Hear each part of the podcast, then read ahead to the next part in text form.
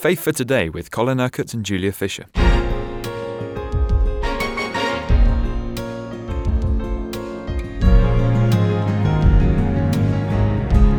We spent the last couple of weeks taking a close look at these seven letters written to the seven churches in the book of Revelation. Every one of them talks about the overcomers, those who overcome.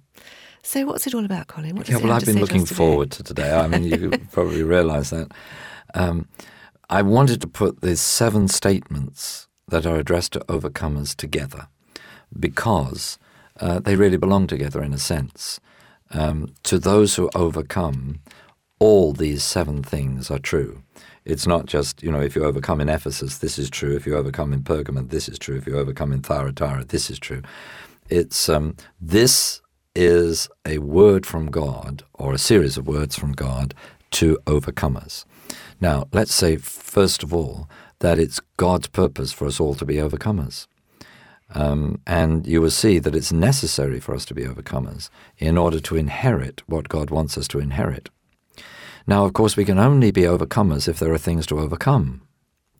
And in all these seven churches that we've looked at during these last couple of weeks, there have been things to overcome, serious things. I mean, serious persecution from outside, serious sin issues that have reared up inside, serious doctrinal issues that could lead the church astray, big, big, major issues that have had to be addressed. But there are always those, you see, who will remain faithful and true in the face of all the difficulties, all the opposition and persecution, uh, all the challenges and the cost of what it means to be faithful to God. So, to the church in Ephesus, he says, To him who overcomes, I will give the right to eat of the tree of life, which is in the paradise of God. You remember it says in the book of uh, Genesis that in the Garden of Eden there were two trees in the center the tree of the knowledge of good and evil, which they were not to um, partake of, that first Satan tempted Eve and then Adam, and they ate of the fruit and so were cast out of the garden. And then the tree of life, a tree of eternal life, of God's life. Now, why did God throw them out of the garden? Because once they had sinned, they must not have access to the tree of life. Mm-hmm. Until, of course, the cross and the forgiveness of sin and the restoration of God's people back to his purposes. So, as soon as we are restored to relationship with God, Jesus is the way. He is the way back to the tree of life. We have access to the tree of life. We have access to God's eternal life, and so will live and reign with Him forever. So that's the first encouraging thing that uh, when we were sinners, we were separated, like Adam and Eve became. We were separated from God. We did not have access to the tree of life. But when Jesus Christ became our Lord and Savior, when we were born again and received the life of the Spirit, then the way was opened up again to the tree of life. And as we as we are faithful to God and obey his plan and purpose for our lives and overcome the things that come against us, so we shall be able to participate of that tree of life for all eternity. So that's a pretty good start, isn't it? And then uh, he says, when he's um, writing to the church at Smyrna, he who overcomes will not be hurt at all by the second death. Uh, the first death, of course, is we've all got to die uh, physically, but the second death is eternal death, is condemnation. Now, he doesn't say, you see, God doesn't say here or anywhere else in the New Testament, come to that, that he who has made a profession of faith will not be hurt by the second death, but he who overcomes. You see, the reason why God has given us the Holy Spirit is so that as the sons of God, we can be led by the Spirit. We can be empowered by the Spirit. We can be enabled by the Holy Spirit to obey. But it is very evident from what Jesus teaches that obedience is a necessity in the Christian life. It's not an option for particularly spiritual people. We are saved from our past in order to be able to live a life of obedience, not an obedience that comes out of law, but obedience that comes out of love. If you love me, you will obey me. That's what Jesus said. And your obedience to me is the very evidence of your love for me.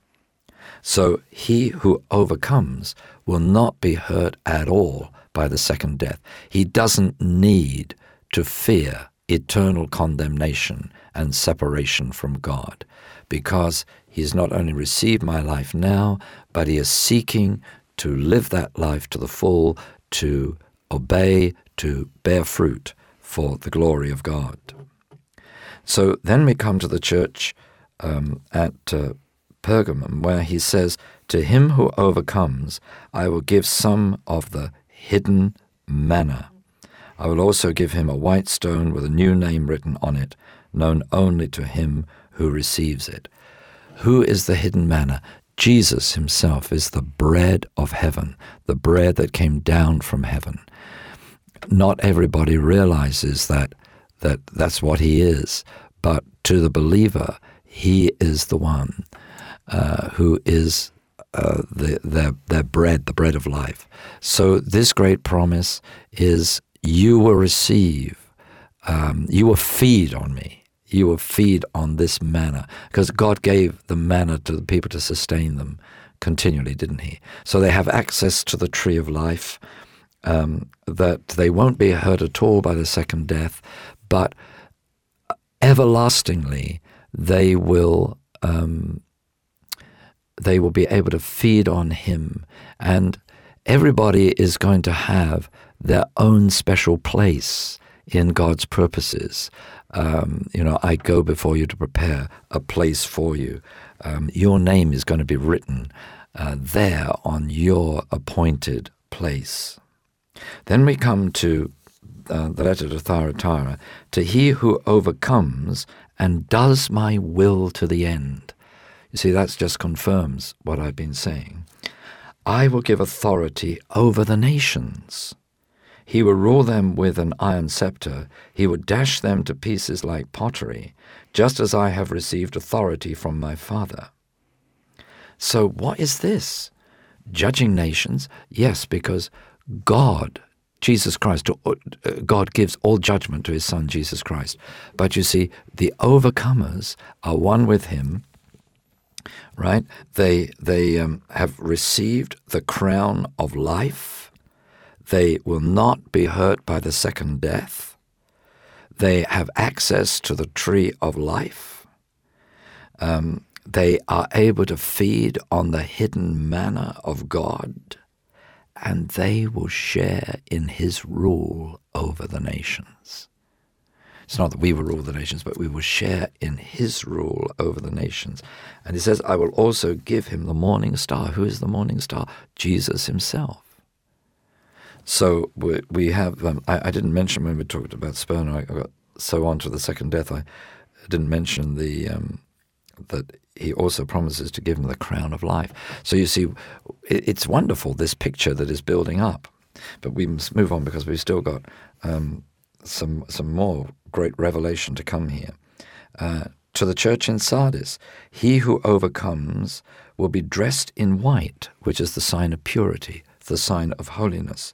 I will never blot out his name from the book of life, but will acknowledge his name before my Father and his angels. Interesting. Now, does this imply that some names will be blotted out of the tree of life? I don't know. But what I do know is that Jesus is saying clearly that to those who overcome, to the faithful, to the obedient, to those who do my will to the end, their names will not be blotted out of the book of life. I will acknowledge them before my Father. They've been faithful to the end, you know, and then he says, If you acknowledge me before men, I will acknowledge you before my Father. And then we have the church in Philadelphia, where we have this um, uh, wonderful, wonderful statement, really. To him who overcomes, I will make a pillar in the temple of my God. Um, what does that mean? A pillar is someone who has um, a key place. You know, you, you remove the pillars and the building collapsed. um, you have a key place in my purposes. That's what God is saying. And never again will you leave it. You will be content to be uh, part of that temple, you know, the living temple that gives worship, glory, and honor to God. I will write on him the name of my God and the name of the city of my God, the New Jerusalem, which is coming down uh, out of heaven from my God. And I was also write on him my new name. So here again, what, what's the writing of the new name? My ownership of you that declares my ownership of you for all eternity. You will be mine for all eternity. Wonderful, isn't it? Now, what does he have to say to this church of Laodicea? Because we see that that was the church that he had very little to say to commend them. Well, he says right at the end, To him who overcomes, I will give the right to sit with me on my throne, just as I overcame and sat with my Father on his throne. So here, if these people, even in that lukewarm church of, of Laodicea, if they repent, then God is, will enable them to become overcomers. And all these promises that we've seen climax with this wonderful statement You will sit with me on my throne. You will judge the nations. You don't need to worry about the second death. You will receive the crown of life. You have the open way to the tree of life. It's just such a series of wonderful promises. But you can see, Julia, that they all belong together. So he who has ears to hear, let him hear. And be an overcomer. You've been listening to Faith for Today, presented by Julia Fisher. This program is sponsored by Kingdom Faith. For further information, visit our website, kingdomfaith.com.